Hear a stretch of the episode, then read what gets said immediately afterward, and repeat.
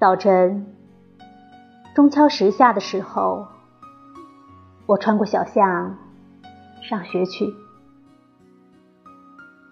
每天，我都遇见小贩在叫卖：“镯子啊，亮晶晶的镯子。”他没有什么急事要办，没有什么路非走不可，没有什么地方。非去不可，没有一定的时间，非回家不可。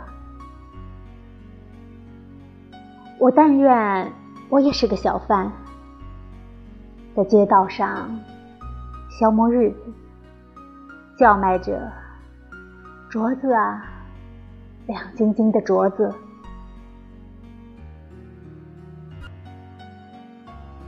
下午四点。我放学回家，我从房子的大门口可以望见园丁在掘地，他拿着铁锹，爱怎么掘就怎么掘，尘土把衣服都弄脏了。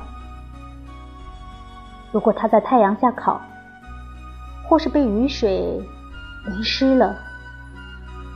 也没有人责备他。我但愿是个园丁，在花园里一味掘地，根本没有人阻止我。